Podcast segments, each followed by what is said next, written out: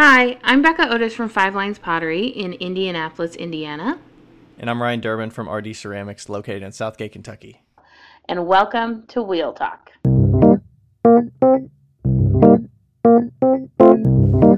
Hey guys, we've loved answering all of your questions so far. If you'd like to hear your question on the podcast, please send them to us on Instagram at Wheel Talk Podcast or by email to wheeltalkpodcast at gmail.com. Thanks.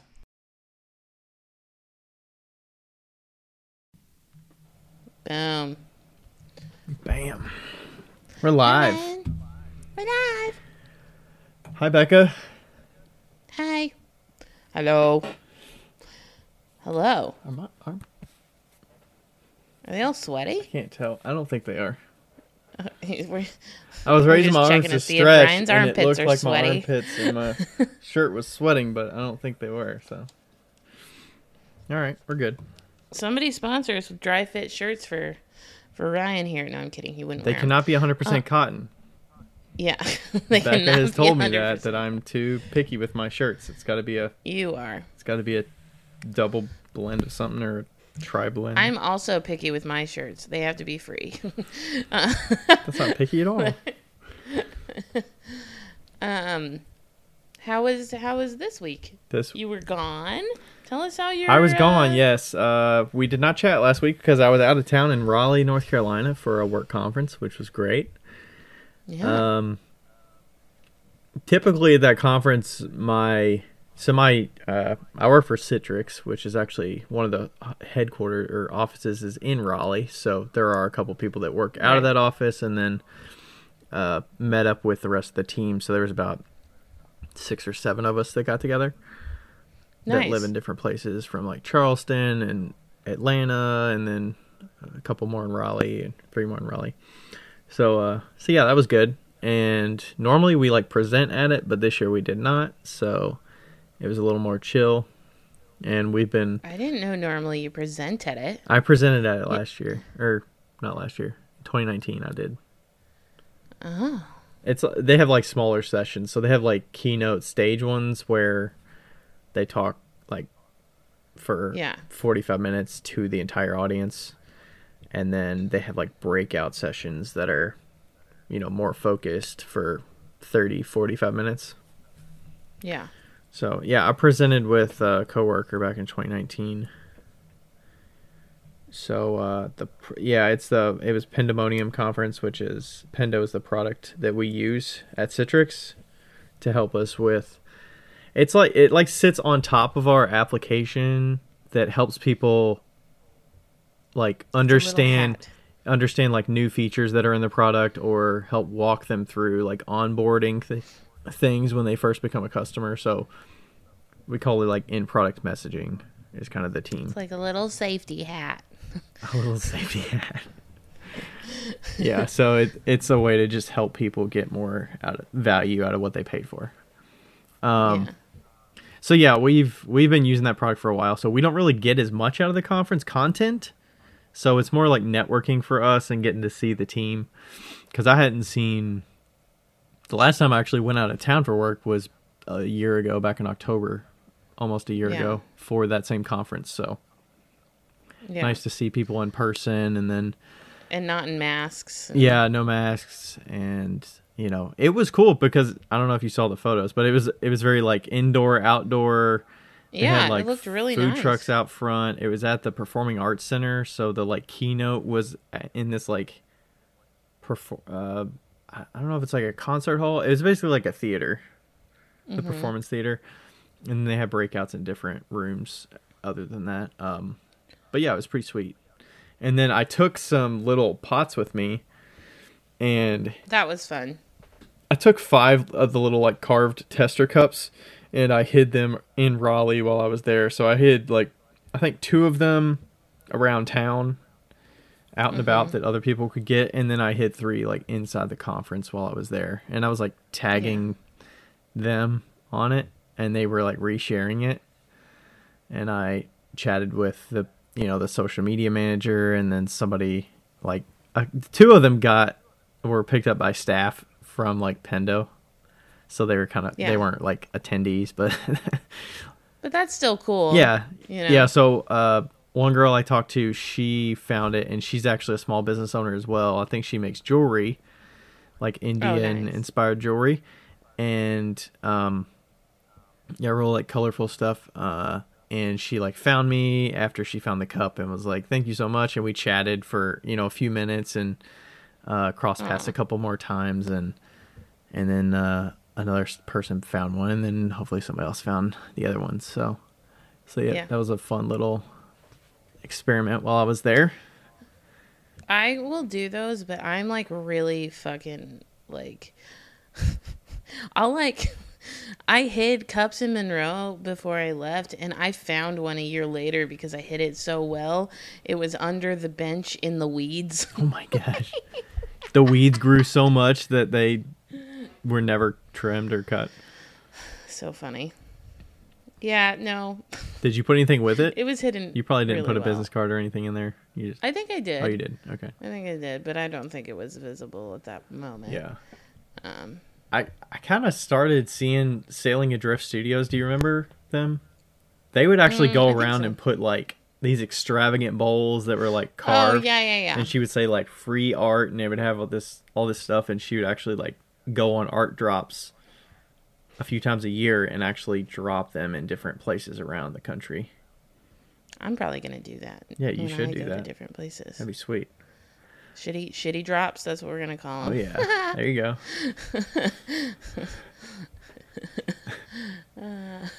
so yeah, that was last week. It was kind of nice getting away from the studio, but um, yeah, it's mostly like fun to just be around coworkers, yeah. and uh, they had the parties and stuff. I will not turn down free drinks for nothing. Freaking pounding those drinks. Got the ciders and the rum and cokes and the mai tais. Did you get drunk? I like I got drunk. I threw up the last night before going to sleep. it was one of those where I was uh well, first I got back to the hotel and I had to like drunk pack cuz I was leaving the next morning. Oh no. So I was like I'm not waking up and having a pack cuz I, I had to get up at like when 6. you're hungover. Yeah. Yeah. So I was like drunk packing everything and then you know, I lay down to go to sleep and the room's just spinning when my eyes shut and I'm like, "Oh, this is not going to be good." I have a de- I think throwing up is my defense mechanism. Like, um, I don't drink very often. I know everybody probably thinks I'm a fucking alcoholic, but I'm not. Um, but when I do, I try to make it count. And so, um, but if I drink like a lot, my defense mechanism is to throw up. I'm like, okay. Like I'll sit down and I'll be like, Becca, if you don't throw up right now, you're gonna be miserable in the morning. So I like make myself throw up almost. like I think myself into throwing up. Yeah, I was uh and then when we when I when I got up, my coworker also went to the airport with me because we both left about Mhm. 8:30ish. And she said she was feeling terrible. She's she I was feeling a little bit when we were driving cuz you're like riding passenger and if it if it was rocky at all like I, don't I mean you get that way when you're riding passenger too. I was like am I going to get sick in this person's car on the way to the airport? oh my god. Luckily, we didn't, and she Nightmare. She said she was about to, but she didn't. Um, but yeah, got to the airport, got some Gatorade, and I was Good. I was good the next morning. I was just like tired and stuff, yeah, but for sure. yeah. So that was last week, and then I got something new. Oh yesterday. yeah, you didn't update me, so obviously I didn't post it on social either. I was gonna do that, and then I forgot, Yeah. or I just didn't want to spend the time doing it. So I did get a new vehicle. Woo! RD Ceramics is growing. Yay! Um, yeah, so we got a third vehicle. We didn't like trade one in or anything like that. So I went on Saturday. I did the whole used car shopping thing. The place I ended up getting it from was the the long drive. It was like an hour and ten minutes away. It's up in Okay. Xenia, Ohio. Um, so yeah, I did that. I was out for like six hours on Saturday, like going to see three vehicles or five hours or whatever it was. Took Yeah. forever. It actually wasn't too bad. Uh, Like hmm getting into it and doing all the research, and I'm like, okay, like there's only so much to do, and then Like the first one was the chillest because, and that's who I ended up buying from. He was like, you know, what are you looking for? He pulled it. uh, You know, I called him the day before to let him know I was coming and what I was interested in, so they like, you know, knew what to expect or whatever. And then he was like, "All right, here it is. Have a look. You know, give me your license so you could test drive it, all that stuff." And then he was just like, "Okay, would you, you know, I come back, take my time, and then I come back in." And he's like, "All right, what'd you think?" All that. It was just He was very like super chill about it. chill and Yeah. relaxed. And he was he was probably in his like late twenties. Oh, that makes sense. So, you know, and and it was just him and his dad that did the the selling there. So nice. it was pretty chill and. You know, he was just giving me all the information. I was asking about extended warranty, so he gave me all the information for that with the prices. And then I was like, you know, I got appointments to see a couple more today. So, you know, and obviously I drove by myself, so I'm not taking a car with me. And uh, pretty much left it that. And then I went to the next one. It was like a car dealership, like a Chrysler Dodge dealership. And, you know, I was like looking at the vehicle. I actually like made the trip kind of out of my way to stop while I was in town because um, Yeah. I wasn't going to because I already had another thing scheduled, but uh, stopped in and then I was, I was just going to drop in, like see it, get the figures. Like I wanted the car price, see if I can get any better on the price, and then get the warranty information so I could see and compare prices yeah. of what I'm actually going to end up paying. And they were like, "All right, are you financing? Whatever. Can we talk to the the call the bank and start that?" And I was like, "I'm just here looking. I stopped here because I'm in town and I don't want to decide today, so I got to get to another appointment. I'm already late, so." They're the fucking worst, man. And then I, I don't know what it is. I think, and then when you ask a question, they go back in the room and they talk to somebody for like five minutes. I'm like, are they doing this on purpose? Like, do they already know the answer and they're just like oh yeah, trying it's the worst. to fuck me over? Not fuck me over, but like, are they trying to just like have me waiting there even longer? Right. Like I also I also had a similar experience when I was like looking for the van and I found a used van and it was in horrible shape and they want so much money for it. And and it was like they're like what can we do to make you buy this vehicle? Like what like what can we do like and they I was like I'm gonna need this much money for my car and an extended warranty with the the vehicle, blah blah blah. And like, I basically was like, I'm gonna have to go home, think about it. And he was like, What can I make you do to to buy it right now? And I was like, Nothing. I am going home. Be like, does your he- dinner rely on me buying something today? Because and he like called me like three times afterwards. oh my gosh, and I ended up like getting my credit score financed. And I wish that I would have. like he checked your credit? Is that what you mean? Yeah. Yeah, which is fine. Is is it a soft pull, pull or a hard pull when they do the car stuff? I don't know. I don't know either. It doesn't matter. But I don't think they took my Um, social at any of the places except for the one I ended up buying at. So yeah. But I'm glad that you had like a laid back person. It's like, dude, if you don't fucking like and they Sell didn't me, and they didn't call me or I'm anything. buy it from like you. the guy that I ended up getting it from. I mean, I looked Saturday. They're closed Sunday, and I Yeah. called him Monday. So like right. you know, it was pretty chill and we chatted. So, and I told him that I was like, you know, I appreciate. I ended up going with you all because it had the best.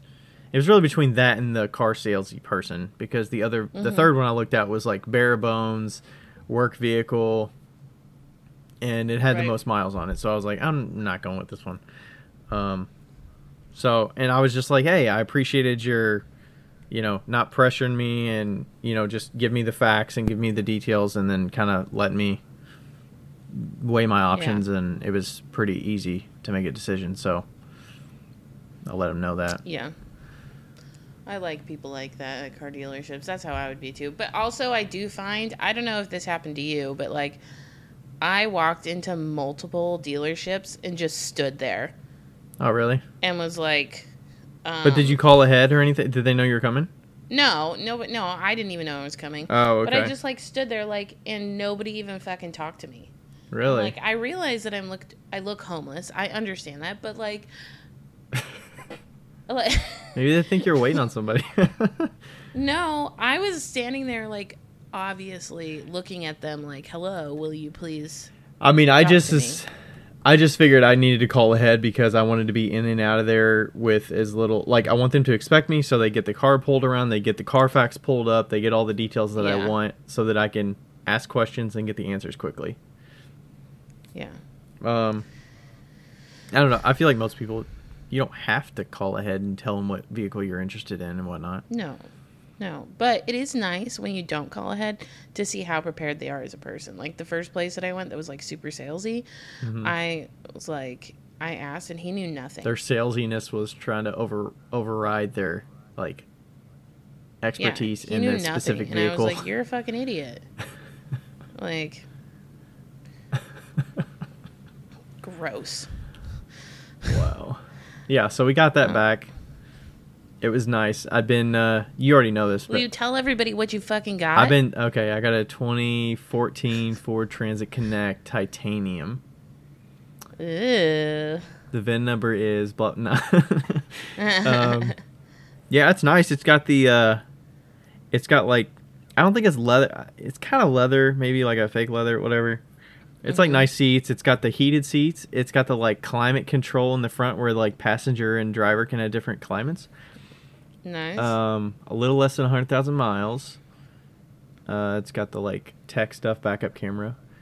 And then it's not like just a work van on the inside, so it does have the three rows of seats and then they can go all the way down and like Mhm. flat so you can put cargo and whatnot in there. So That's dope. So yeah, I think it'll be a good uh, road trip car, but also I'm stoked.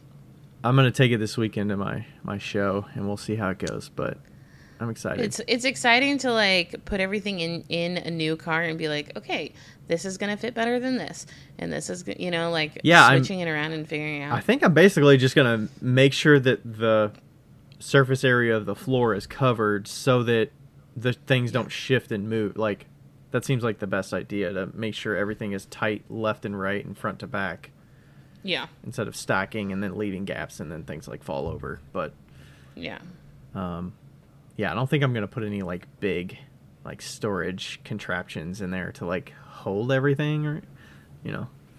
Um, yeah. But yeah, I mean, I've talked in the past, but basically, I've been saving for years so that I could buy a vehicle in cash. So I paid cash for it.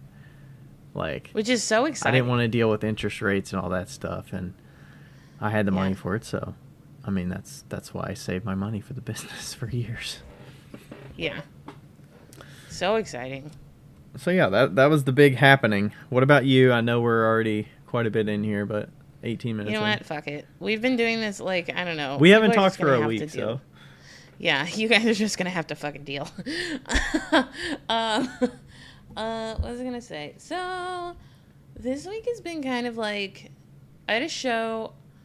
Last week I had a good week sales wise. So I did the the update with the earrings and made like seven hundred dollars, um, which isn't like a ton, but like what was the price you know, points? I don't remember the price point. I never saw what the. Twenty eight to to forty. Okay. So I feel like my goals are kind of like shifting, you know, and it's like if you don't need a ton of money, you don't like like seven hundred bucks at an update. I'm like, sweet. But I feel like you went know? pretty. You took it more seriously than you have in the past with updates because you were posting a lot. I definitely did because I needed that money. um, and then I did really good at the farmers market on Thursday, like really good. Hmm. I made like 400 500 dollars at the farmers market. Wow. Like this is a market that I normally make like 100 to 150, and I sold five mixing bowls. The mixing bowls. Oh. Those mixing bowls are fucking hot tickets, man. I can't make them fast enough. That's good. I've already made three. Uh, no, I made like two and a half sets more, and I think they're already sold. Are you making them Um, in sets or you're selling them one off? Well, I sell them. They're set up as sets, and you could buy them one off though. Okay. You know. So um, made a bunch of money on on the Thursday, and then I had a show on Saturday, and I made a okay amount of money. It wasn't like crazy good, but it was like probably like four hundred something.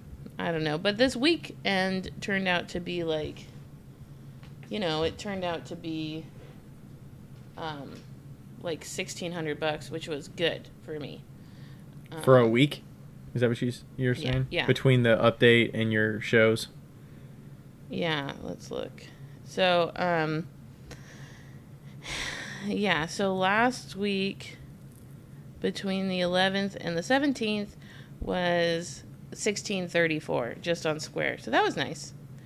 Um, the show that I went to was really like small. T- I didn't expect a lot from it. So Was it in I Indianapolis?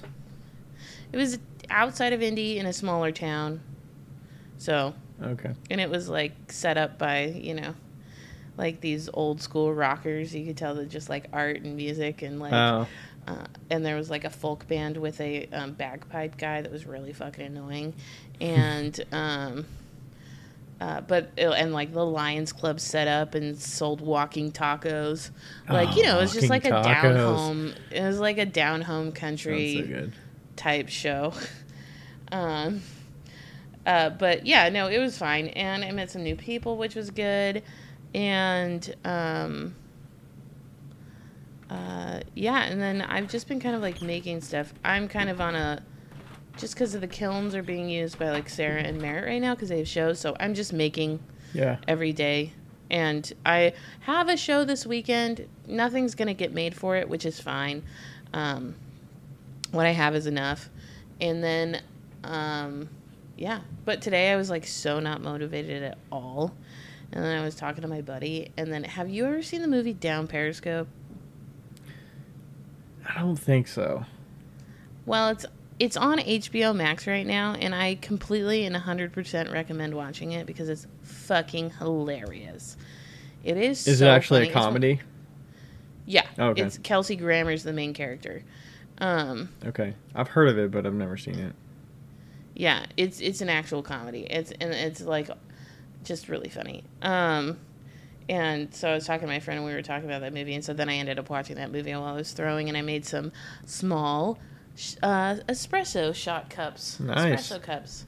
So that's pretty much what's going on. Not not too much craziness, but Yeah.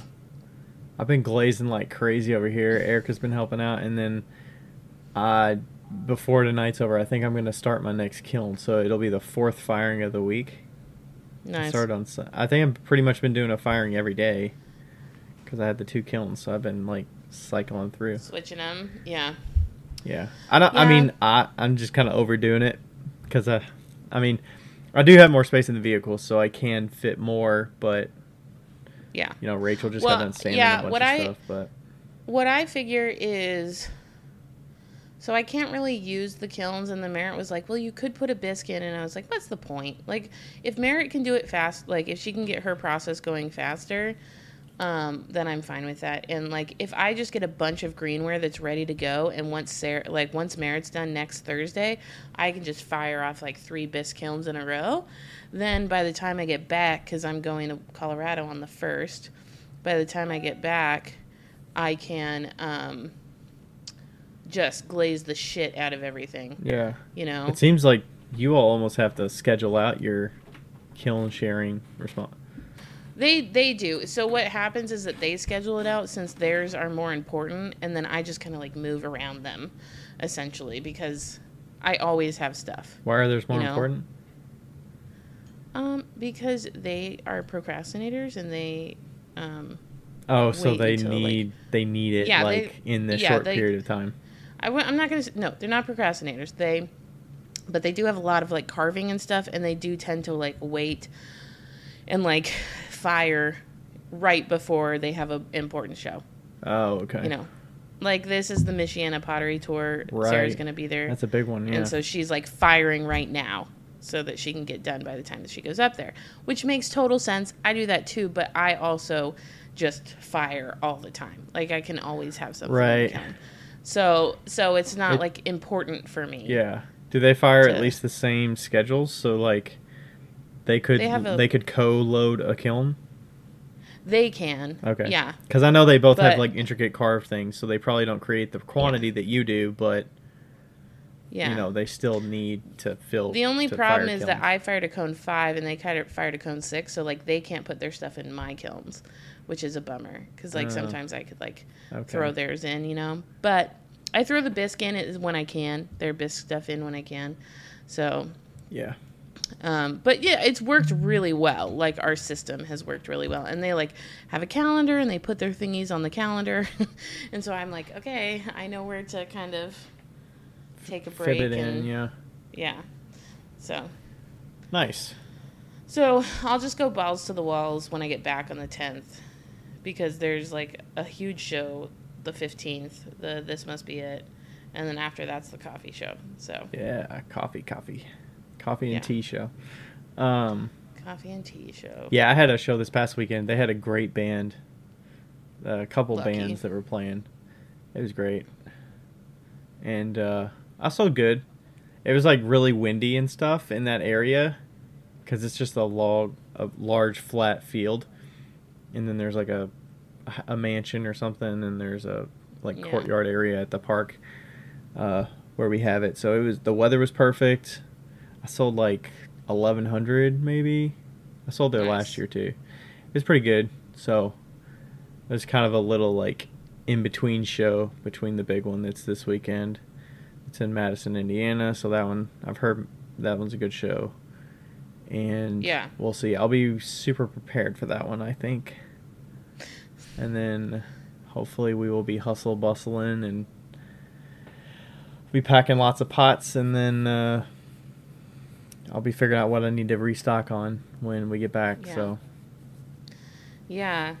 I'm like curious how my finances are going to go when I go out to Washington or to Colorado. I'm I should probably I don't know. is that trip actually- gonna cover what you would need to make income wise for two weeks or ten days?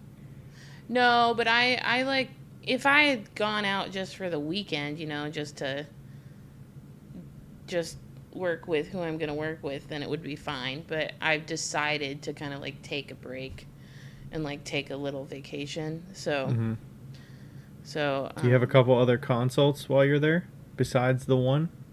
Uh, potentially. I do. Ha- I'm gonna meet out with a high school, Greeley High School. Um, one of the teachers out there wants me to come out, and they're gonna pay me, which is cool. Oh wow! To talk to their their high school class. Mm-hmm. Nice. Don't Yeah. sugarcoat it. That'll be great. Yeah, and then I um, we'll see if. And I was supposed to do a. I don't know. Are you gonna see Liz while you're out there? I hope so. I'll, I'm gonna text her. Also, I'm gonna see like, you know, we're gonna have a dinner with some of the people out there. So, so Sweet. yeah, that'll be good. And um, yeah, it'll be good. I I'll take some earrings or something. I'll make earrings while I'm out there. You know, I'll like Mm-hmm. um. Well, you're not driving, right? clay. You're flying, so Yeah, I'm flying. yeah. But I can like take a container of clay. Like I can take like a pound of clay, and it'll probably last me like a whole fucking week That's true. yeah. make earrings. Just put them in a. Tupperware container on your way back or whatever. Or I could just not take anything and not work on anything. So that that too. yeah, you could do that too. So we'll see. But my parents' hot tubs. Oh uh, yeah. Hot tub, the swim tub. The swim tub. I only go in the swim spot because the hot tub. I like to move around. It's probably pretty nice this time of year in Colorado, right? it, it was 90 degrees yesterday, I think there. So Well, you're going here in two weeks, right? So yeah, maybe it'll get better in two weeks. Yeah, I don't know. Um, but yeah, so excited about that. Let's see, Berthoud. It's 50 degrees in Berthoud right now. I guess.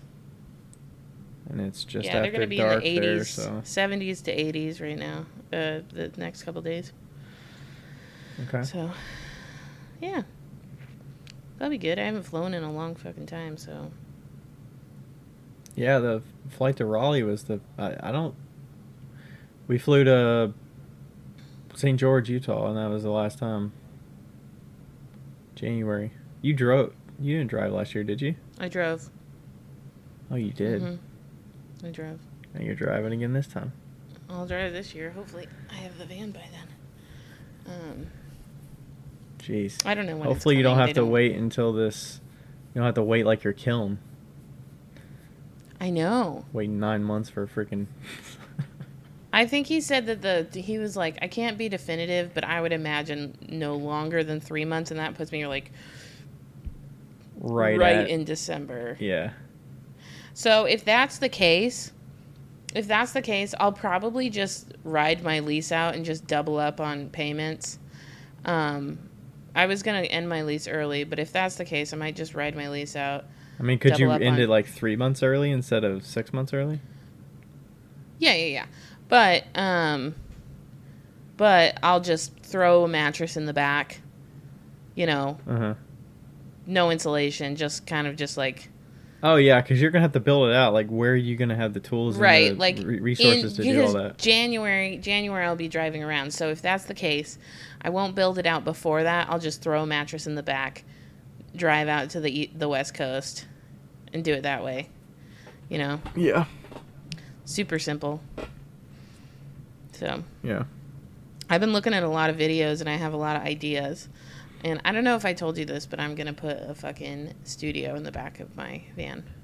A studio? Yeah. What does that mean? Um, so I'm getting the extended wheelbase. So it's a well, it's 159 inch wheelbase, and then it's the extended version, so it's 14 inches longer. And the the van is essentially what I could understand. It's like you if you split it up into three sections behind the driver's seat, it's like 14 and a half feet, or not 14 and a half, four and a half, four and a half, four and a half. So three sections of four and a half feet. So I figure I can make a shorter living space and then put a four foot studio in the back that's four by six because it's six feet wide. Four by six. I'm trying to think of how big my desk is here that I'm sitting at. The desk is four. Four by it's probably three foot, maybe. Four by two and a half. Okay. So it's not going to be, and it'll be four feet wide, and then, but wait, if you think about it, the the doors open right, and they make an extension of walls, and so I'm going to figure out how to have a platform that I can just pull out and then put down on the ground, like put, you know, Mm-hmm. joists down on the ground, so I can have an extended platform, so I could have a four, an eight by six. Yeah. I mean, really, what you need is like wall of shelves, right? And then you need a Exactly. tabletop area and like a seat, Yeah, it's not like it's not going to be crazy. and then whatever you Yeah. need to store whatever stuff you need like for this. there's going to be a slat wall on one side which i can put slat wall shelves on and then and then a, a tabletop that i can put my portable wheel on and probably another lifted shelves that i can put my computer on Yeah. Sweet. Yeah. Nice. and then it's going to be walled off though somehow i don't know if it's going to be a removable wall or whatever to the cab because i don't want it to have i don't want clay to kind of like move over Oh yeah, into that space because you're gonna have your like kitchen space or whatever right next to that probably. Yeah, the bed Or the bed right ne- worse The bed's gonna be between. yeah Oh okay, so the bed will be kind of like against a wall, and then Exactly. the studio is gonna be like enter from the back, kind of deal. Yeah, but I'm gonna put like a removable, like a slide partition, so it'll be able to be removed if it's like clean and stuff. But I don't want it to. I don't have any interest in Yeah. in having clay in the rest of the other part. No, like, you thank think you don't have space? I got a four by six back of my vehicle to work out of. yeah. So wow. lots of lots of new things. Lots of. uh Yeah, lots to experiment with and like build out for sure. Is it basically an empty tail end? Yep. Okay, yeah. Yeah. I don't even know if it has floors. Hopefully it doesn't. God, I hope it doesn't. Um. Like the plastic So- floor but floor bottom. Yeah. It'll just be easier if it's bare. I can't remember. I, I looked at the specs and nothing popped out at me, so it should be It's fine. crazy how much it is just for like a bare bones. It's ridiculous, But it's I mean it is like heavy duty metal and stuff, I guess. So it's like I guess. I yeah, I mean, and it is like a 3500, so it is a 1 ton. Well, you said extended wheelbase. Does that mean that it's got two wheels like on like No, it's got the regular four wheels, but then it's got It's just or it's not the extended wheelbase. It's just the extended. The wheelbase is normal. It's just the extended back, so it's 14 inches longer. 14 inches longer. Okay. Wow. Yeah. Nice.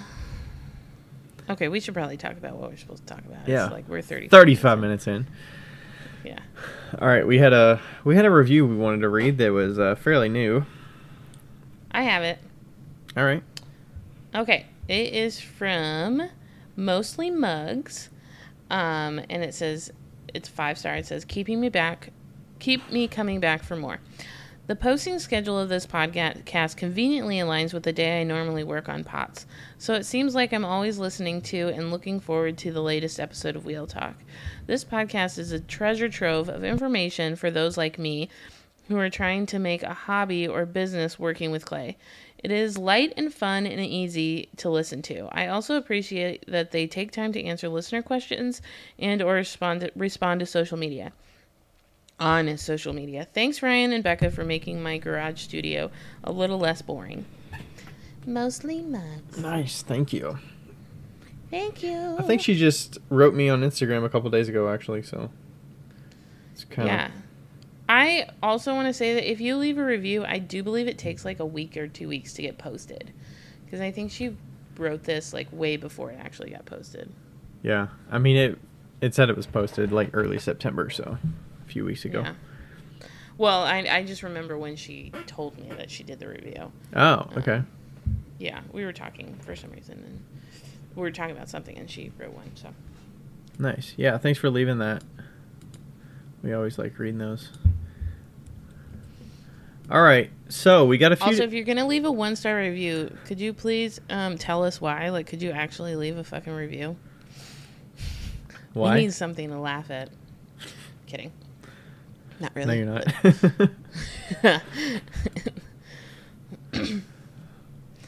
okay, what is our first question? Yeah, we're so gonna do just some questions. we have today. we have three listener questions that are fairly studio related, so be a little more uh, hands-on technique kind of stuff. yeah. All right, so the first question is from Anonymous. Have you tried attaching handles with vinegar or that magic water shit? I often develop a little hairline crack or it separates when where I attach the handle to the bottom of the mug, no matter how careful I score, slip, and let dry slowly. Have you ever used that? Uh, I have. Yes. Yeah. Did it help? I don't know. I don't know either. We had it in high school when I first started. It was in the like squirt bottles, and you could tell because it always said like vinegar and water or something, and it stunk like crazy. So I have some in this square bottle. I use it for um so fun fact, I I found out that um I was talking to Link who owns Kentucky Mudworks and uh, I've been hand building with their Dark Star. Not a great clay to hand build with. and, and I was talking on the phone with her, and she's like, Yeah, so I'm a thrower, and uh, it's great to throw with. and then I make the clay, and everybody's like, This kind of sucks for hand building. and Yeah. you're like, And she's like, Okay. what makes it Um, bad to hand build with? it's a little short, and the reason it's a little short is because it um, has less bentonite in it for faster throwing. Um, so it's great, like I said, great throwing clay. Um, so it crackles. So I've been using a lot of vinegar to kind of like help with it not crackling. And I actually, I was talking to her, she's like, "Yeah, I would just use speckled B mix," and I was like, "Cool." I mean, like a bag of clay is gonna last me like 15 years, so it'll be fine. But um, I still throw with Dark Star, but um. Yeah, as far as the vinegar goes, I don't know if it even helps, but you can try. Um, it's, I mean, it doesn't hurt by any means. What I wouldn't do is put the vinegar behind a badge of any sort, um, because it tends to expand a little bit, and then like the, it needs to like air out a little bit, and it sometimes like pokes holes into the badges. Um, have you done? Hmm. Have you done? I don't. I don't use it. I just used it in high school when we were doing the slip and scorn for handles and whatnot. From what I would, I mean, the brief re- the brief thing I just looked at. It, it was just saying it helps like break down the particles, like the clay particles. So, I mean, I think as long as you're scoring it enough, and then I usually just use actual slip. So maybe if you're not using slip, a vinegar and water might help break it down into a more slip consistency on both sides when you're Yeah. joining it to kind of mesh Okay, it. But I use slip as my like stick sticking them together kind of thing. Here's my here's my uh, suggestion for you, anonymous. Uh, since we don't know what your mugs look like, what I've had this issue a lot, actually, because my clay back in Washington was absolute shit, and um, and I um, I would say the, what worked for me was to kind of work with it less, if that makes sense. Like when I put on the handle, if you can get away with it, like I always just punched on the bottom of the handle and I didn't like smooth it onto the mug. I just left it there so you could see the little like where it joined. Um also I know this is like a really shitty like adv- this is kind of shitty advice, but like if you can put the bottom of your handle high enough so that your glaze covers it, just fucking cover up that crack. Like that's like Yeah. super shitty advice, but it is almost almost like a lot of clays just crack no matter what. And and like if you can cover it up with a glaze and you can't even tell, then it's no. Some no of my top attachments will subtly have a little yeah, not crack, a- but it, it like a- it just like it it doesn't have a nice smooth um, Yeah. join. I wouldn't call it a Yeah. crack. It's just like separated a little bit, but the glaze does fill Yeah. that in right there at the top. Right. Like the the thing that I just found I think was the harder I tried, the more cracks I got. So I started trying a little bit less. And I think the vinegar can definitely help. Um like are you drying your mugs upside right or upside down? Maybe dry them a different way. Um uh like are you using porcelain? Are you using you know what kind of Do you have a lot Uh, of airflow in your studio? Do you like Yeah. what do you do after it's joined? Um, you could put some toilet paper into the slip. Um, it'll just dissolve. Paper clay. That might help. So it's a little bit more like joiny. That might help. Um, uh, uh, funny story. Uh, when I do my earrings, I have to join them. You know, um, they're wet, but I just lick them. Yeah. Like I'll I'll roll out the coil and then I cut it and I just lick it and then stick it together.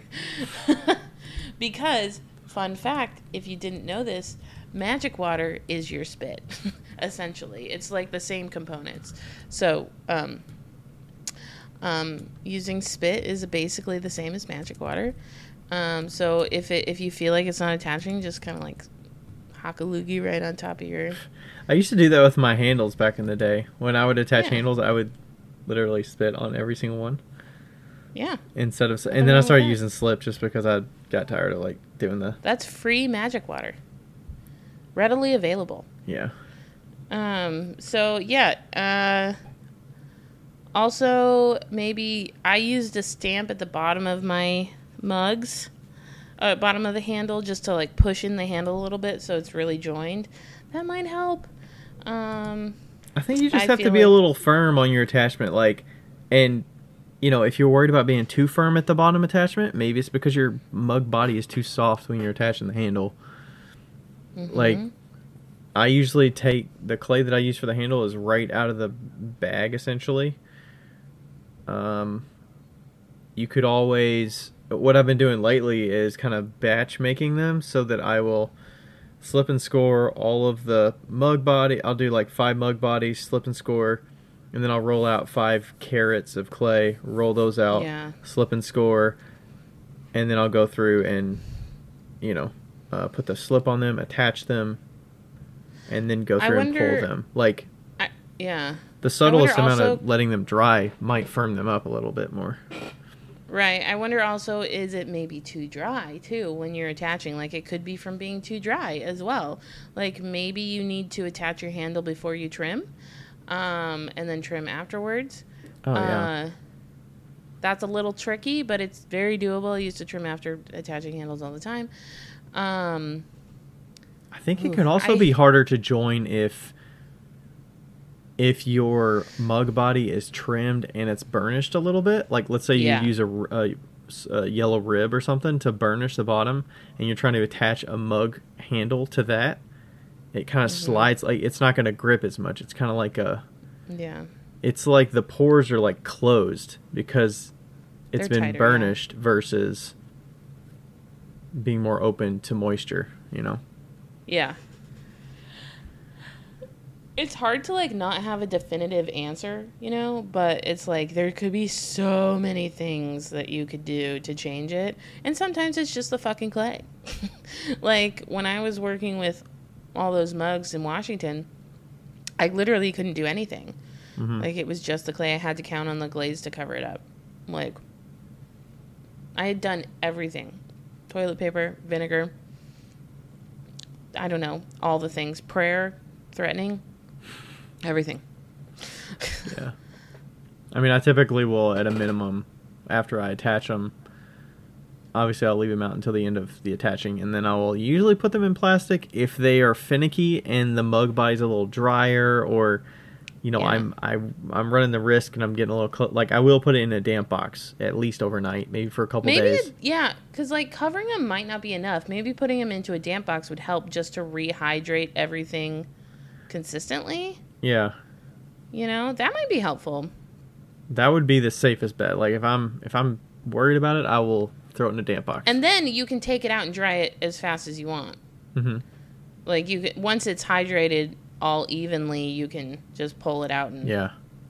I mean, I feel like once it's to a point where the mug's body is dried enough and the handle's dried enough, like if it's starting to crack, I feel like it's not something you're gonna like go back in and add moisture to fix. Yeah.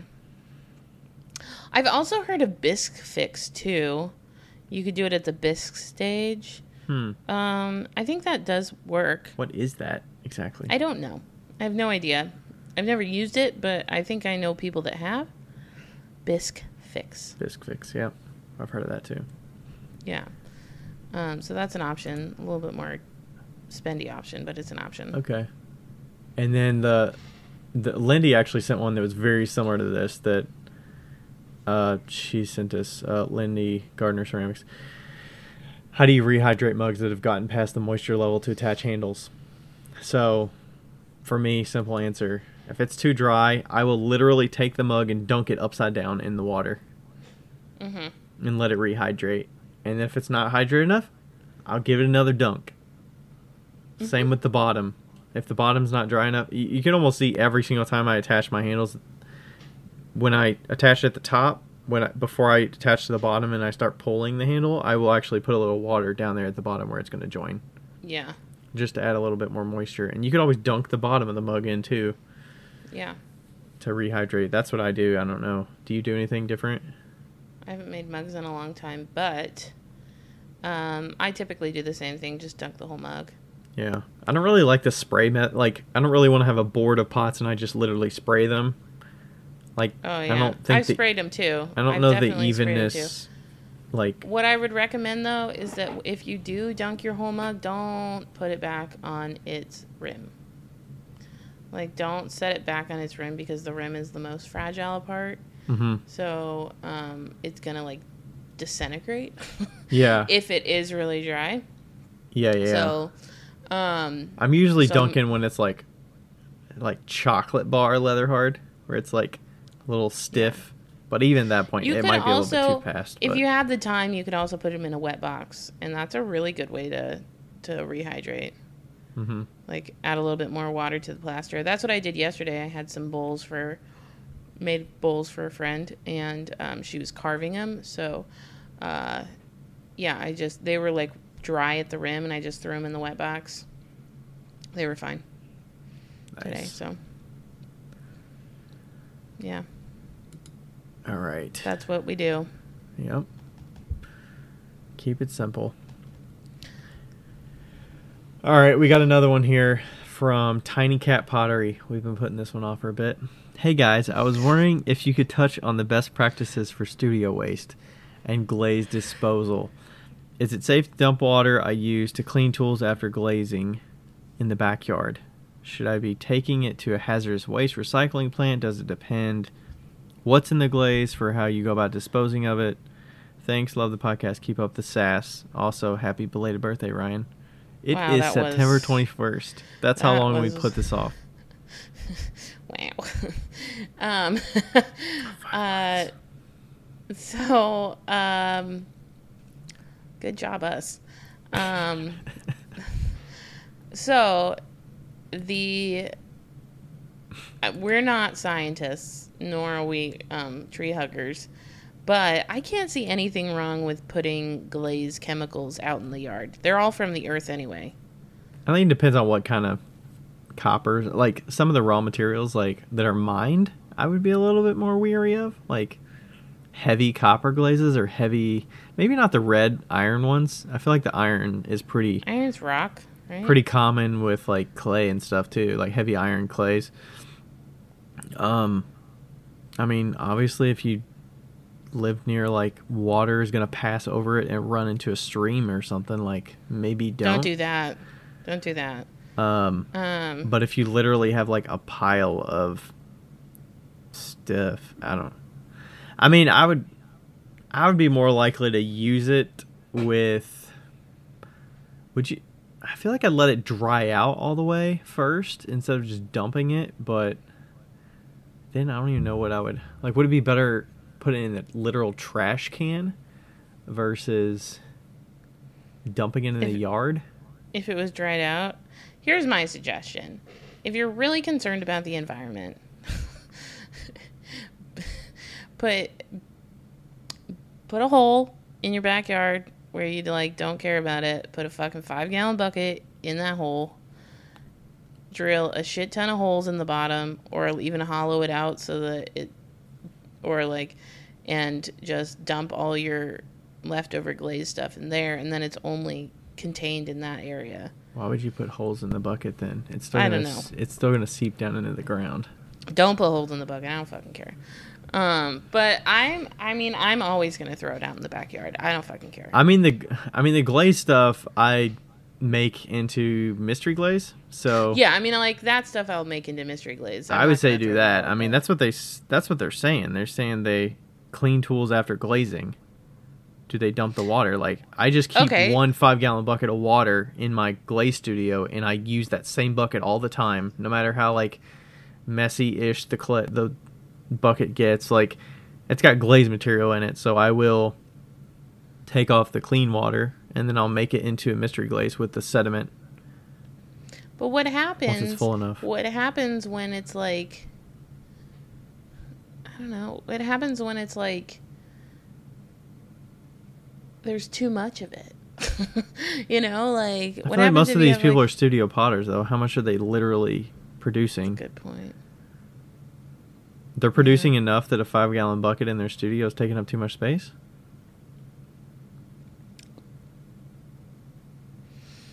Would you? I mean, I'd rather. I mean, obviously, I'd rather be dumping clay in my backyard than dumping glaze materials in my backyard. Yeah, I think you can. I think it's safe to say that you can dump clay in your backyard anytime. It's fine. Be fine with that. Yeah. Can we say that? I think that's fine. Okay. I've never dumped glaze in my backyard because I've always reused it. Um, Or you literally put it up and say, "Hey, I have this. Does somebody want it?" Like, yeah, like a. Uh, but I also wouldn't be totally opposed to dumping it in my backyard if I had to. Um, I I also want to pose another thing, another um, option. So if you got like a terracotta pot that was like big, um, and put plug the hole up, you could dump the water out and just leave it in your yard, and the water will seep out, but it'll it'll um, filter out the chemicals. So the water will come out, but the stuff on the inside won't. So that might be a good option too if you want like cleaner water. then what do you do with the terracotta pot? There's just a bunch of glaze material in there. Just throw it in the fucking trash. Like when it's dry. Oh, so you're just drying out all the material. Like if you were gonna, if you wanted to like dry it out and like save it or, or not save it, but like save the universe, then um, I mean, you could, you could probably. I mean, what would be the risk in making, a, like having a crap bowl and putting big hunks of dry stuff in the bowl and firing it? It's gonna become glass, right? And then you just throw that that's away. a very bad idea. Just put the dry stuff in the trash. Don't risk your kiln to try and save. You know. Yeah, I mean, like, yeah, Yeah, if you if you went the long route of getting rid of its like you'd have to glaze every a bunch of pieces with this Mhm. crap glaze until the glaze was gone. I mean, a Yeah. lot of places will have pickups once a year. Like we have hazardous material drop-offs like once a year. You go to this but I place and you think drop it's off stuff. hazardous. Like, I'm not sure it's hazardous waste. Like, I've heard a lot of people say that like the glaze potteries, like the glaze water, is fine for your garden, even, like because of the nutrients in the I'm sure there's different metals that you probably don't want to be just dumping out. I mean, maybe, yeah. I I think that it's fair to say that both you and me, if we were posed with a problem, would just dump it out in your yard. Um, Yeah. I mean, first and foremost, I'm going to reuse it as much as possible because I do the mystery right, glaze thing, but. I would dumping in the yard would not be the very last thing I would do. I don't know if that made sense. yeah. I would dump Hmm. it in the yard before I would go the route of trying to glaze a hundred pieces with it just to get rid of it, and then throw all those hundred pieces in the trash Okay, it says or we don't it know to if somebody. this we don't know if this man is uh, valid or anything, but I'm gonna read the beginning of this thread. In my experience, trace of clay do not present a problem. Glazes, on the other hand, can be. Some of the chemicals which are in them can hurt them. I think they're talking about plants. Um, can hurt them, and some will just be absorbed into the plant. I know of someone who is living on a military base and had been growing vegetables on a vacant lot next to their housing. One day they noticed strangers taking soil samples of the vegetable garden. Several weeks later, they received a letter saying that they should not eat, eat any of their vegetables they were growing and in the future should only plant flowers there. Plants absorb things just like people do. Oh yeah, don't pl- also- don't dump it in your literal garden. You know what? I also had a raku bowl that was glazed with this okay sat- saturated copper matte glaze. I didn't like the way it turned out, and one day I decided to use it as a planter. It's porous, should work. Every plant I put in there got sickly and died. um, yeah, that doesn't sound like you should be doing that. Don't put it in things you're going to eat or things that you expect to thr- Yeah. thrive. I was thinking more like woods, but I mean, I literally live with woods behind me. But yeah, it does say pouring these chemicals on the soil creates a danger for pets. Can create a danger in wild animals, Yeah. yeah, obviously it depends on what kind of land you live on too. Like, do you have a place to dump it, or is it literally going to be like ten feet out your back door?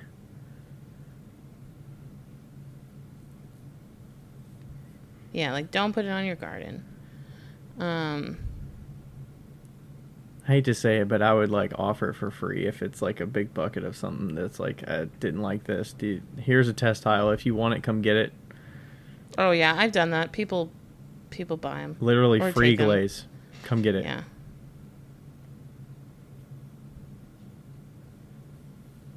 Yeah. Some of the chemicals I wouldn't worry about, but like the copper and the like lithium, Mm-hmm. Titanium. I don't know. Maybe not titaniums. I mean, some of the stuff like red iron oxide. Isn't that like rust, right? I think so. Like there's plenty of metals that literally rust and get rained on and they run into the ground and It does say that federal standards list Tracy federal standards lists ways to dispose of chemicals. Read the list of chemicals in your glaze. And you, uh, what you, so there must be a standard, a federal standard list for chemicals and the, the way you dispose of them. So that might be something to look up. Also, um, I will say this: if you are throwing it away um, at the dump or in a trash can or something like that, it has to be the consistency of peanut butter. So you can't like just throw water into the dump. You have to let it absorb. Throw it in some um, cat litter or something. Yeah, so it has to be like a, a peanut buttery ish type consistency so it doesn't just bleh, all over the stuff. Because Yeah. I threw away a lot of clay back in the day.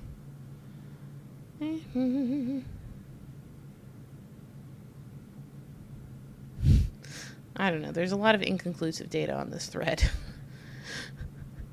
Probably because nobody has done enough studies on dumping ceramic materials. yeah. Who's putting money into that? Ah, yes. I'm curious what like big factories do, like East Fork Pottery or some of these big. Yeah, that places. is a good question. It would be a good question to ask them, just to be like, "Hey, um, what do you do? hmm Let us know." A lot of people are saying, "Please get the materials, the MDS, MSDS, uh, material safety data sheet of the glazes. Every glaze has one that's made, like that you sell." Um, so Yeah. you can ask for it from the company, and they are liable to have one. They legally have to have one. Um, and then if you're making your own glaze, you basically have the material safety data, data sheet within your chemicals. But uh, that is a good way to figure out what's in them and what's like how to dispose of them or whatever.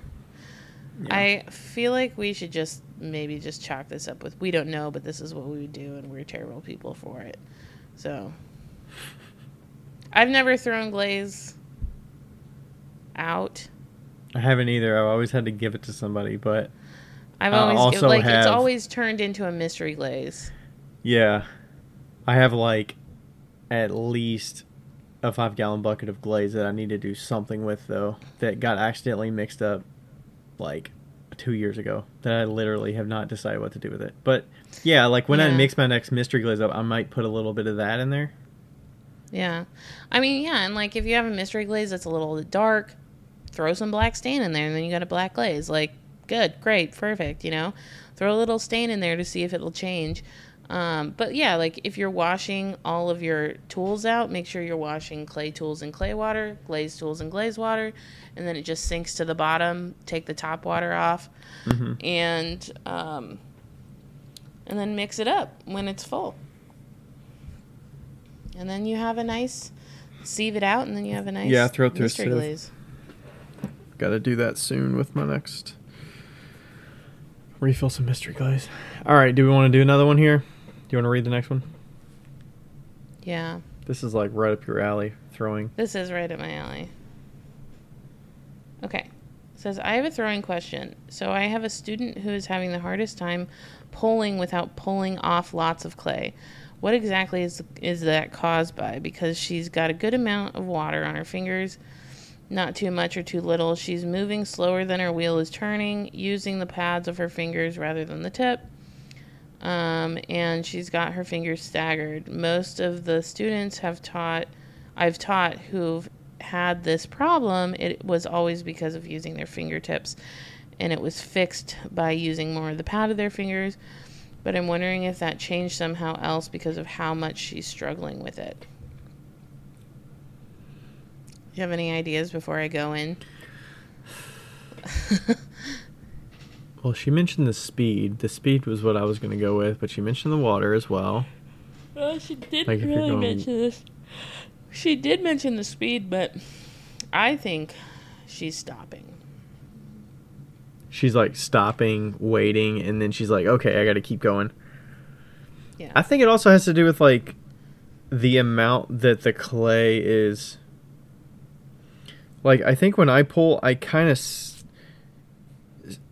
like keep two fingers kind of next to each other when I'm pushing. I'm not pushing with just one finger and letting the clay literally like bulge out right above it. I kind of use is this your second pull or your first pull? mo- probably my second pull. Okay. I don't know. I feel like I just keep a couple fingers there, so it's more surface area than just one finger, Yep. and just kind of like p- keeping the clay kind of inward, so that I'm not like lifting like a, a tube or like lifting a coil up. hmm I'm like kind of like lightly guiding it back up. I don't know. And I use a Okay. sponge, so So I'm gonna go through.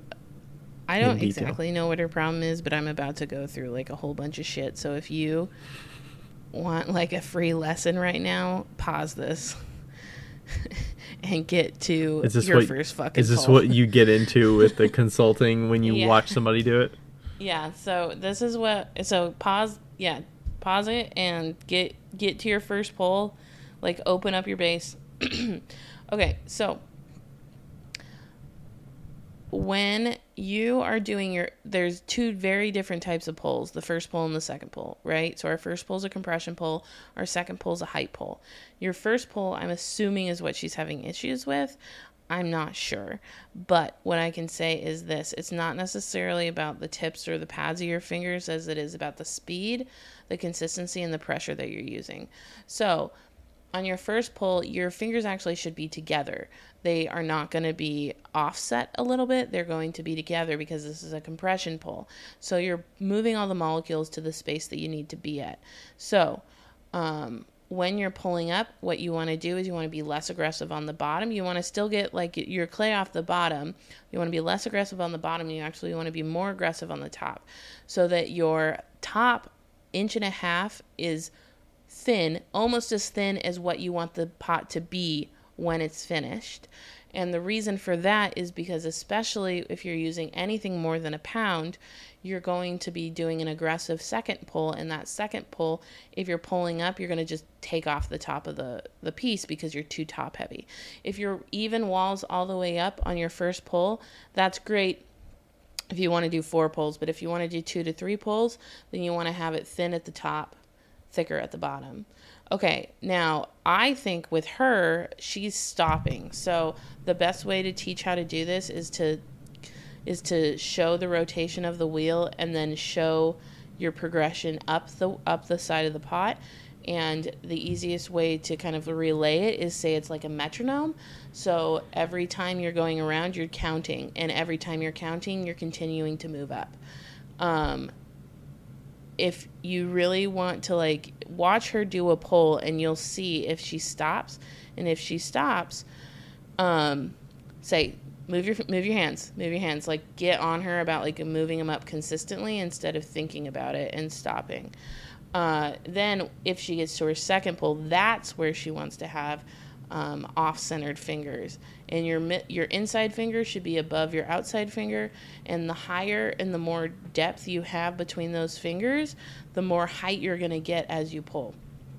So same with the first pull. You're going to be more aggressive on the bottom. Well actually it's it's opposite. Sorry i lied. It's opposite than the first pull. You want to be more aggressive on the bottom less aggressive on the top. Because our top is already to our thinness that we basically want it. So you're going to, you know, get as much clay from the bottom as you as you can.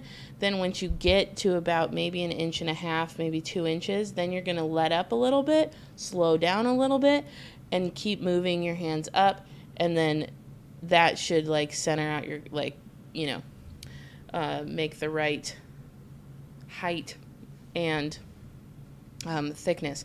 I really do think that it's her speed, um, and it probably is that she's not being a, like as like her first pull. Like she's, reluctant. Yeah, and also don't be afraid to stop in the middle of a pull. Like she could have not enough water for her, you know. Um, if you are drying up like as you're pulling because you're going maybe a little bit slower, stop, get some more water, and start right where you left. like there's nothing wrong with that. I do it all the time. Um, I don't know why teachers are telling that you that like that's like a bad thing. Like fuck them. Um, If I like know that I don't have enough water, I usually will just kind of like let off, but like finish the pull. But I'm barely putting any pressure, just to like go through the motion instead of just stopping. I stop, I get water, and then I just start up again, um, like where I left off. But yeah, I think that it's probably the um,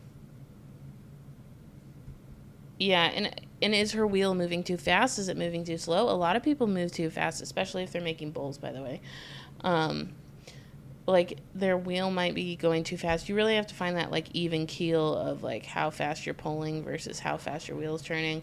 But she knows that. Oh, this is passionate arts and crafts, by the way. Um, but yes. Also, if she has to throw with a sponge, fucking let her. Like maybe a sponge is what needs to help her be a little bit more like I think of a sponge as a safety blanket and um I use it when I I use them when I do larger things. It's absolutely okay to use a sponge if you want to. That's fine. If you don't, also fine. But um, it might help to use a sponge on the outside. Um, but definitely, like it could be from squeezing too hard, uh, not moving up fast, like not moving at all. you know, letting it just like kind of hold there. But you need to squeeze a little bit harder on the on the top than the bottom on your first pull, especially. Mm-hmm. But beginners, I never expect them to get like that second pull really. Um, that's usually for a later scenario. Yeah, it seems like the f- like the first pull, you're really getting the height and like the part that's moving the most is obviously the the wall, but you're like firming up the top half of it, Mm. and then the second pull you're firming up the bottom half of it. For the most part, you're not really moving Mhm. a ton of clay up from the top, from the half up, and the Right. last one you're kind of moving up the bottom third mostly, or like shaping. Yeah. Yeah, shaping. So you're kind of Yeah, like moving sure. back, moving in reverse. Yeah, like reverse of what you would think. I like the first if on your first pull if your if your pot is a is a half an inch to a quart three quarters of an inch thick on the top, that's too thick. Like it needs to be like half to less than a half. Um, in my Yeah. opinion. Just because it will help you as you get higher. If you're making like a mug, Yeah, if you're making a mug or what have you, yeah. Yeah. A bowl might be a little bit different, but honestly, honestly, you know what I always thought when I was younger is that bowls were like bowls are the easy thing. No. Bowls are intermediate. bowls are fucking intermediate. well, I think there's a few different ways to like make them. Like you could you could like make a first pull and leave it a little thicker at the top because you're gonna like belly it out and you're gonna need more of that That's what I do. that yeah, that's what I do. thickness to spread the diameter you want. So, or you could like yeah, that's why I'm saying they're intermediate because there's Yeah. like so much involved in throwing a bowl correctly and Yeah. like well, you know. And like at the beginning, you're like, that's the only thing you throw because you can't figure out how to throw a fucking cylinder. uh-huh. And so you're like, oh yeah, I can throw bowls. No, you can't. when I first learned to throw bowls in high school, I would uh I would throw a cylinder and then they would teach us to like bevel the top edge so it was like outward. That's what I teach. and then you you kind of i think you start i think they taught us to start from the middle and work our way up with a Yep. with a wooden rib until you met that bevel hmm and then lay it down and then do it again That's good that I'm not the only one that teaches that. I've never seen anybody teach that, but that's how that's how I teach them too. yeah But I don't teach with a rib. I just teach with a sponge. But same, same.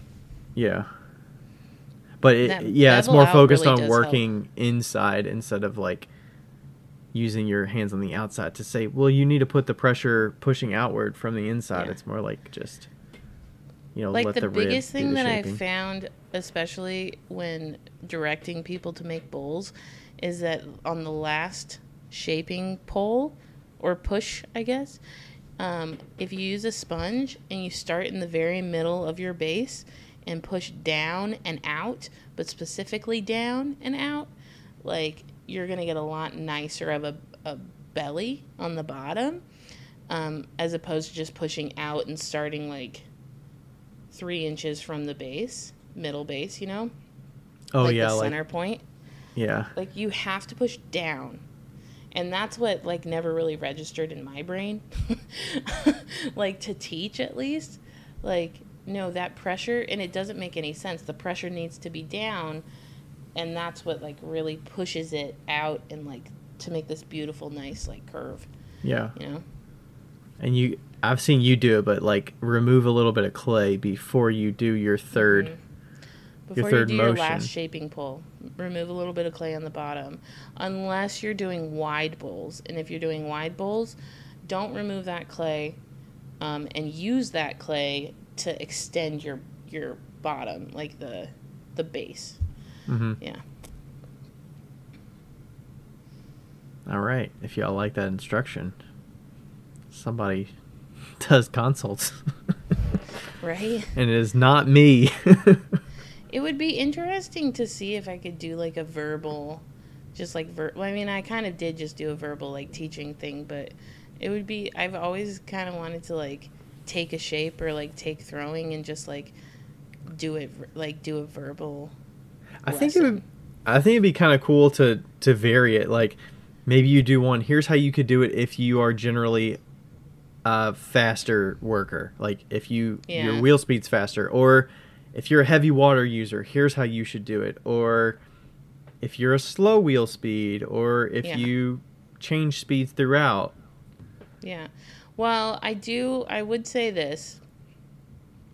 There's a lot of people that have heavy, fast wheels, like they do fast wheel throwing, and they shouldn't be.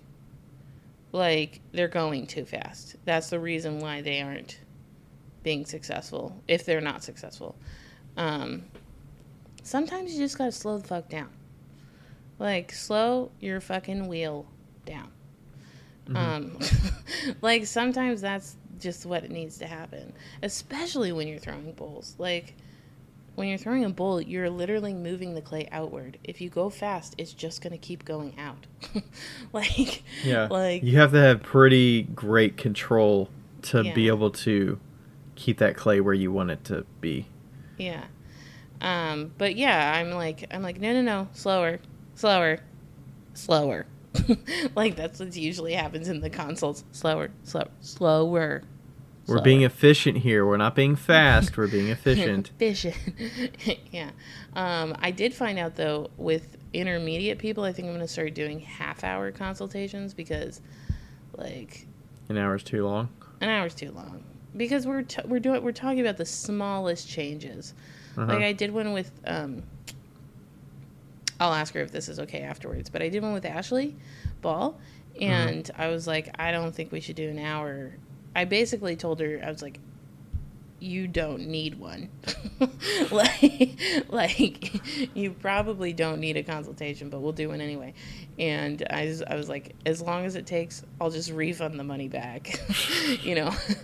Um, you need to do like a 30 minute one, but like I feel like the tips you're gonna have for an intermediate is pro. They're probably gonna see the value in it way more. Right. Yeah. So, like, like, she, you so could we, change it It did and- end up being only thirty minutes, and but I changed. I helped her change like a few things, and she texted, like she messaged me like an hour later. She was like, "I cut off a minute of my time." Yeah. So like it's it's very substantial, but it's just really quick. It's like. Okay, you've showed me that you're thrown like you've thrown once, and I'm like, you need to do this, this, this, and this. Yeah. That's it. So if you did 30 minutes, maybe you just price it like 40 bucks for 30 minutes or 60 bucks for 60 minutes. Yeah, Like Well, I was it's thinking- it's still beneficial, but it makes more sense for them to pay for an hour if they want. I think what would make sense for an immediate actually instead of just one 30 minute minute uh, 30 minute one is to do two 30 minute ones once like a month apart so that you can um, oh yeah. so that you can talk about what you've been doing and then kind of like Oh, little from there. subscription service consult. yeah yeah Nice. I like that. because it's like yeah you can help somebody to get to an intermediate level but once they've like then you're gonna have to practice to get to intermediate and then once you, you get to that point then Plus, it's they like could they could okay. throw other forms too and say like, I need help with this form yeah that might take 15 minutes. right yeah so that's kind of that's kind of where i'm at it was good to finally do one with somebody who was like at that level, Mhm. so that it was like, okay, I don't need to tell you how to do your first pull. I don't need to tell you how to do your second pull. I just need to tell you to be more aggressive on that second pull, and to you know, Mhm. like, so that was a nice, nice moment. Yeah, it's probably nice to just like watch people throw, and you're It's just like objectively like, all right, let's see what we can do here, and then let's see what we can do here. I mean, that literally is what like I live for. Like, yeah, I love it. I love being, and and it's like so satisfying when they get it when the light clicks on. Or like when you do something and they're like, I just can't get this, and I'm like, oh, that's why. and then it like totally goes into you know, it's just so freaking rewarding to like see people yeah, succeed. yeah. Well, yeah. Plus, it's like kind of it's vulnerable for having someone to watch you make to throw, like especially when you're at a level where it's like I've been making on my own for years, and I work in my own studio, like nobody sees Yeah. me work, and there's nobody that's going to objectively tell me something.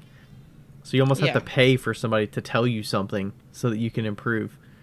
Oh, for sure. And like, and everybody's always like, I'm so nervous. And I'm like, please don't be freaking nervous. Like, I'm to make jokes and I'm to make you feel super comfortable. Like, you're Mhm. fine. Like, And there's a there's a lot of people that you might know as like friends and stuff that you know what their end result pieces look like, yeah. but you don't know how they got to that end Right. result. You don't know how they make it. You don't know how efficient they are. right.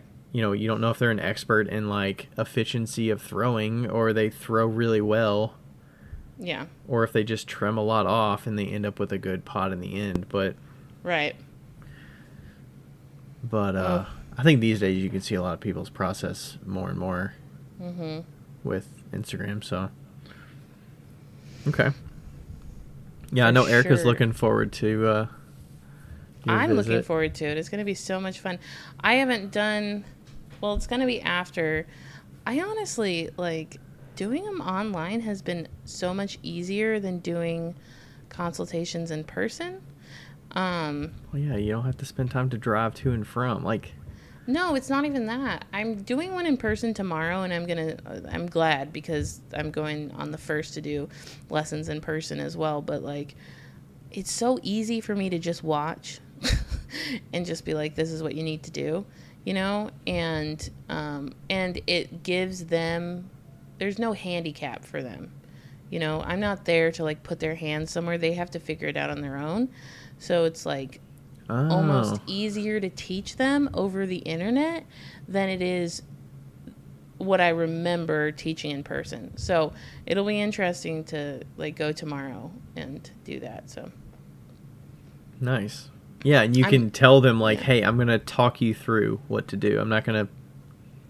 I'm and not that's gonna what I do. physically push you to push harder. Like, Yeah. The only thing that's hard is centering. Like the only thing that I'm really having a struggle with is like telling somebody how to center better. like, Mhm. uh, you need to put your whole body's weight on this, please. no Yeah. more. and like, how close are you? Where are you? Where is your weight right How now? How stiff is it? Like, is How your butt is lightly off the seat so you're like, you know? Yeah, that's the only hard part. I think that's my only requirement. You need to ha- know how to center. like, Yeah. So. There's plenty of room to go from there once you know how to center. yeah. Okay. Sweet. All right. Do we want to go to this last one here? Oh yeah. I thought we were done. All right. There's one more that is kiln related. Uh, Ryan and Becca, I had a question for you. I have had my eyes set on a Skutt KM kiln and have been saving up. A friend recently mentioned that they are looking to sell their Cress manual kiln they had bought refurbished from a reputable place. I'm nervous about a kiln sitter setup, but excited to pay one fifth less than I was planning to for a kiln. Are there any downsides to starting with a kiln sitter setup? A underscore niche underscore insta. I always recommend starting with a kiln sitter setup. Yeah, I mean, for one, the price is great. I mean, you're gonna get so much more value out of learning what you're doing Yeah. with maintaining a kiln. I don't know. It's almost like buying a beat up car, like your very first car being like an absolute beater. You know, like it's like you have so much more appreciation for kilns.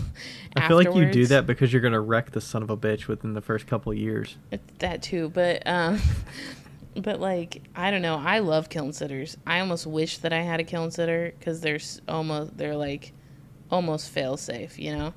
Um, I do obviously love the controller, but and there's always an option of getting a controller, an external controller that plugs into it. I don't know where you are, but um, in Washington they sell them. I don't know if anybody else sells them, honestly. Um, but yeah, I definitely, definitely do not shy away from a kiln sitter. Like Yeah, it fires think the it's a- same almost, you know. yeah. Would you say it? Does it make any difference if you are, depending on what situation you're in? Let's say you're strictly hobbyist, like you don't care about making it a long term thing. Um, or what factors would keep you from the kiln sitter? I guess if you had money to spend and you didn't care, you literally Yeah. wanted to go with the easiest option that is going to work for you with the least amount of headache. Mm-hmm. Yeah, the thing about a kiln sitter is that you have to go and manually turn it up. That's the biggest thing. Is that, you know, you just have if you're like an on the go type person all the time, we're not telling you that you should leave your kiln unattended, but if you're an on the go type person or like the only time you can fire is in the middle of the night, um maybe don't get a kiln sitter but uh, it does take you know, every two hours. It's just like having a baby. Every two hours, you got to go out and turn the Mhm. knobs. So that is one thing. Um, if you have to hold for some reason, that's kind of difficult um, to know when Yeah. that happens. But but it does kind of teach you to be like super simple with your glazes when you say like Like your glaze application and stuff, or no, just, just like basic firing, you know, where it's like I don't need a super long hold. I don't need, you know, yeah. I mean, ultimately, you just need to get that cone to bend, and that's it. And that's it. Like, So and if your glaze doesn't work with that, then you're like, well, I'll just fix the glaze. I and mean, that I- is nice for later on. Makes I mean, the one other, the one downside is you do have to put in some work to like understand what's going on with the kiln because if there are issues with like elements going out or like this is where witness cones help. You know, Yeah. you don't have a controller that's going to tell you, "Hey, there was an error," and then you can look up what that error was, Right. and it tells you exactly what to do. Or you Yeah, can call you- up a number and say, "All right, what's going on with my kiln?" Like, and you need to like this is one of those things where if you get the kiln sitter which we are recommending you do um, if you get the kiln sitter you know fill it up with shelves and and stilts no pieces fire it i would do a firing in a bisque schedule and i would do a firing in, in a glaze schedule and time it and um, see how long those take just like an empty one just to see uh, just so that you have a standard for what you're dealing with because you- you're right there is nothing that like uh, like tells you something's wrong you know like your kiln could be going for 15 hours when it should be going for 9 and you have no idea you know Yeah. unless you go down and check frequently but like um but You don't know. You just keep going, and you're like, well, Yeah. that thing's got to bend at some point. But some it could be that like- an element's out, and the other ones are overcompensating for it. or it could be that your your stilt got stuck you know the the the cone Yeah. got stuck in the and kiln everything's melting Like- inside because you don't know yeah why it's like not going off. this is also another reason to make sure that you have your witness cones in eyesight you know of the peephole that's why peepholes exist um, to have the witness cones in eyesight so that you know when it drops that's your safety net and like hmm yeah. I mean honestly it can teach you so much. And a, it's like the perfect starter kiln in my opinion. Even yeah, even if you're like, okay, I'm going to do this for the long term, and like, I still think you need to know those basics of a kiln and firing and loading. Yeah and then you're like, okay, now I know how to load this kiln. I know what kiln stilt heights I like. You know, I Yeah. I know how to take care of my shelves. Like kiln, I know what kiln wash is and why to do that because you if you ruin a small kiln shelf from a kiln sitter, it's probably a lot cheaper than ruining a big kiln shelf Yeah. that's, you know, a 25 inch shelf or 22 inch shelf. Well, I mean, I've had I've had ten cubic foot kilns that are kilns, so. But oh yeah, yeah, but also remember you can always get an electronic attachment later, if you know you find that like going out every two hours, um, and that those ones it's the box, the Bartlett box, and you just plug it into the side of the box, and that and then you put a thermocouple into the kiln, and that um, what plugs into the box? Because you have the elements. the cord, Like, the cord plugs in. So like yeah, yeah, it- it plugs into the wall. The cord plugs into the box, and then the box plugs into the wall. What cord plugs into the box? The kiln cord plugs into the box. The power cord. The power cord plugs From the into kiln. the box. Okay. Yes. And then the box has another power cord, and then it's plugged into the wall. And so then there is a thermocouple that goes into the kiln that's connected to the box. And then the, Mm-hmm. The box, Bartlett box. Yes. And you put on the kiln at high all the time and it just regulates itself. Oh, really? Yeah. So what? So the power going to the the Bartlett just determines how much power to put through the element. Okay, that's Yeah. what I was wondering. I was like, how do you connect the box element wires to the elements themselves on the rings? So that's how. Yeah. Oh, okay. It's, so it's always on high and that's how elements are. They're always on high. They just turn off and on right. at a certain rate. So, Wait, wait, wait. I thought when you changed the knobs, that just changed the amount of. So you're saying on a ki- on a manual kiln when you turn the knob to low, it's it's still like the same amount of power going through the element as when it's on high. yeah. It's just it's I thought it, I thought it had less power going through it when it's on low. No, it's the same. am- If I understand correctly, it's the same amount of power that's going through. It's just turning on and off slower. So it's like it'll turn on really quick and turn off, and then it'll wait, and then it'll turn on really quick and then turn off, and then it'll wait. And then Oh. on medium, it's like on, off, wait, on, off, wait, and then on high, it's on. like Oh, okay. Yeah. So it's eh, the the knobs are really communicating more with like the relay yeah, than it is the power. Correct. Oh, okay. I didn't that's know why that. they're That such makes more simple. sense actually. That's why they're such simple machines. They're always on high. The relay's the only thing that's really changing Yeah. anything. And you can hear that with even an electronic controller. You can hear when it's like Clicking the on and off, powers yeah. clicking on and off, and that's the okay. Huh.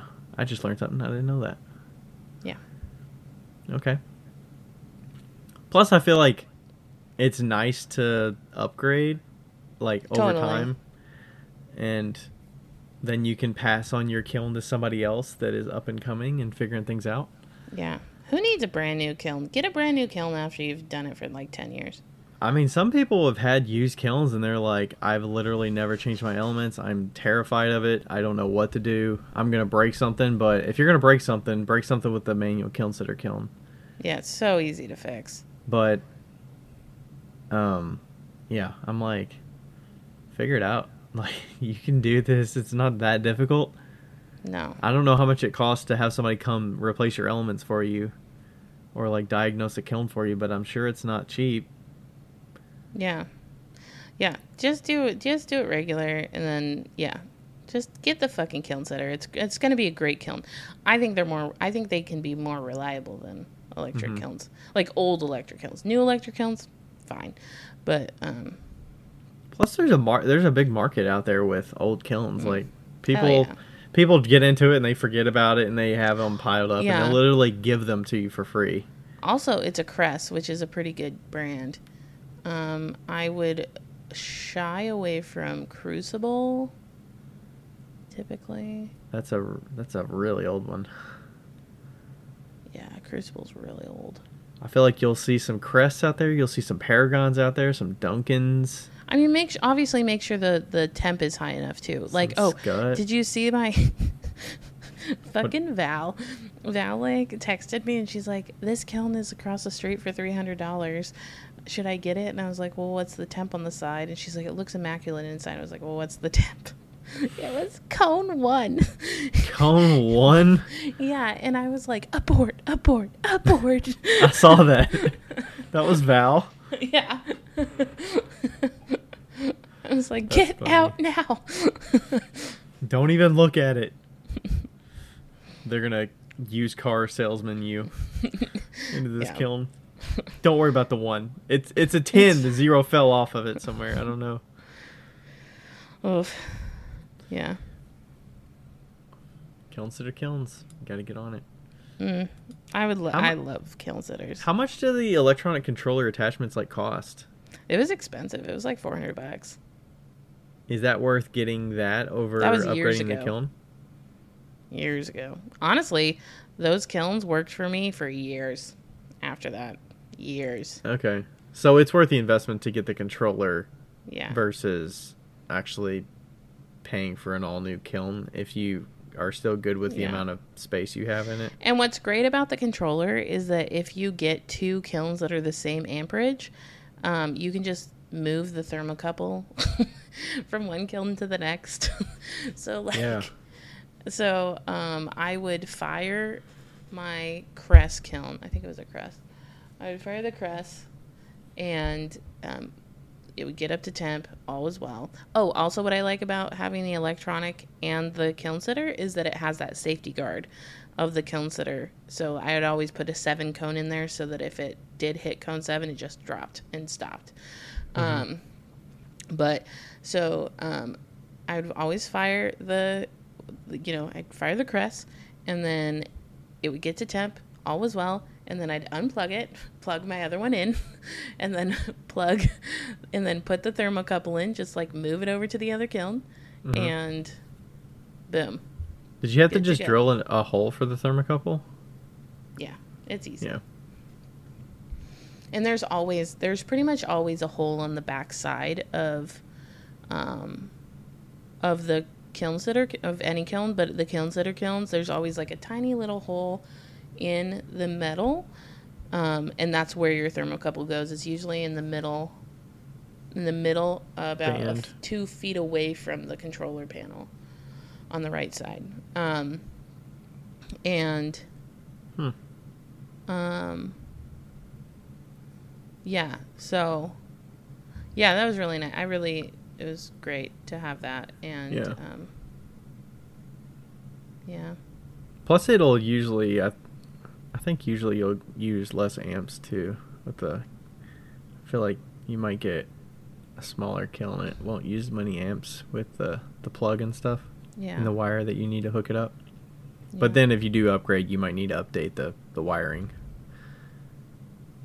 for your uh if you get a Also- new kiln that's bigger. also i will say that that um controller box completely saved my ass like it saved my house from burning down um because the kiln that i had was on wheels and i would normally turn it and i forgot to turn it that one time and the in the um the wire was touching the kiln and it melted and it Ooh. shorted out the box and turned off my power and it melted to the box and if it had melted to my plug it would have been a hell of a lot worse could have caused way more problems but it melted to the box instead of melting to the plug and the box shorted out so and it was an easy fix too I, I fixed the box no problem so Wow.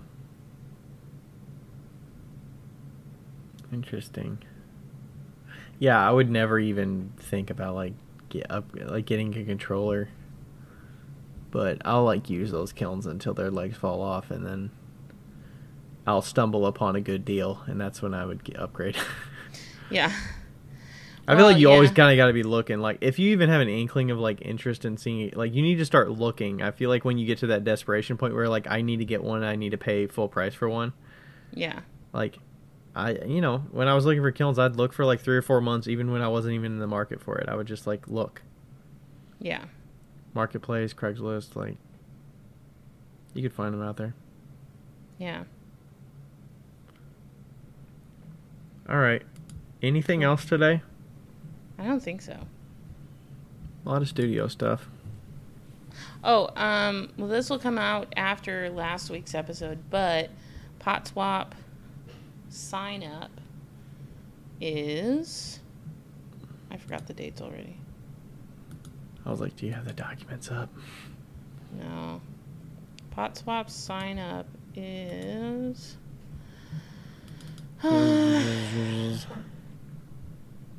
Signups will start to the public on, October 16th.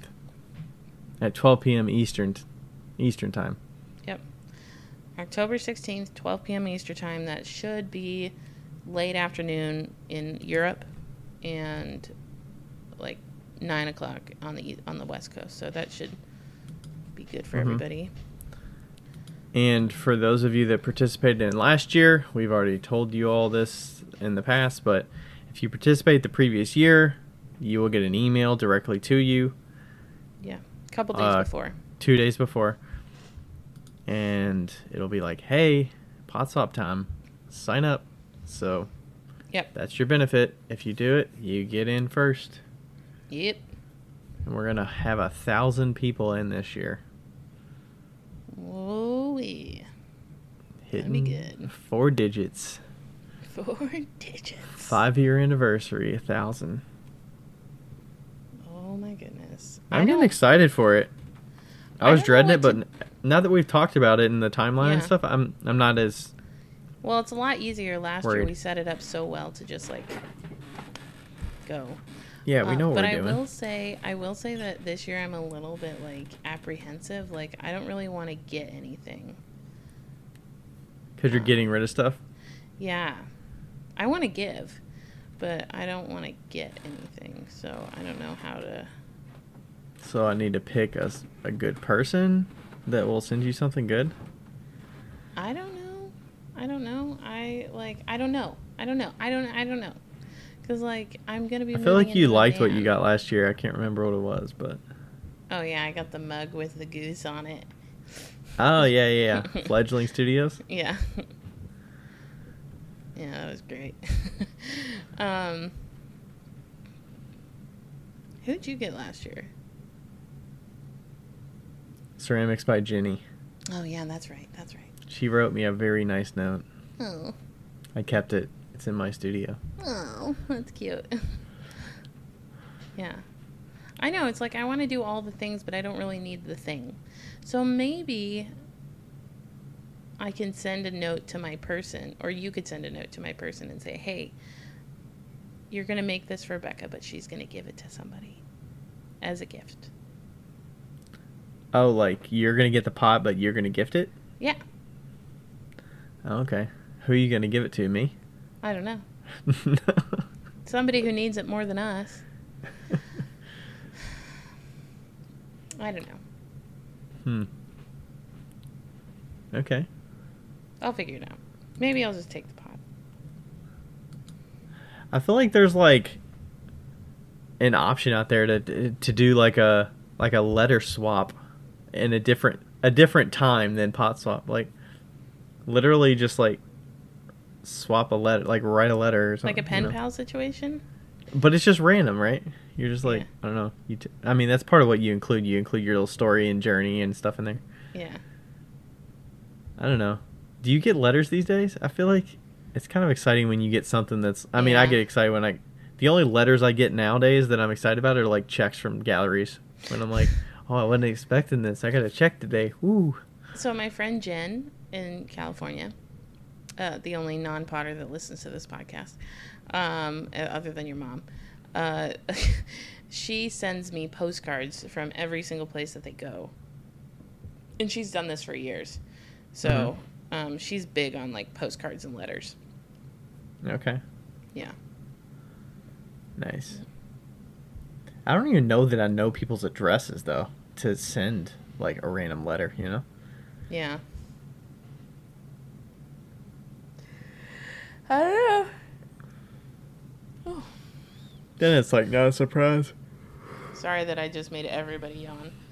Okay, we should go because, well, I took a nap before this, but I'm still tired. Yeah, I gotta get that kiln finished and get that Yeah. firing going. I gotta, yeah, and I gotta upload our podcast from last week. So, Yep. All right. Thanks everybody for listening, and we'll see you next time. bye. All right. Bye.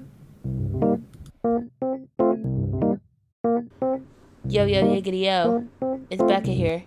Hey, just so you know, thank you for listening. And also, we have.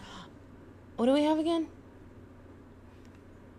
A Patreon. We have a Patreon that you should go and if you want to donate to, you could donate to it. If you don't, that's cool too. But um, just Google Wheel Talk Podcast Patreon. Don't do the other one because there is a Wheel Talk on Patreon, but it's not us. So make sure you get the right one. and it's in the show notes. And also um, leave us a review because they're fun to read. Okay, bye.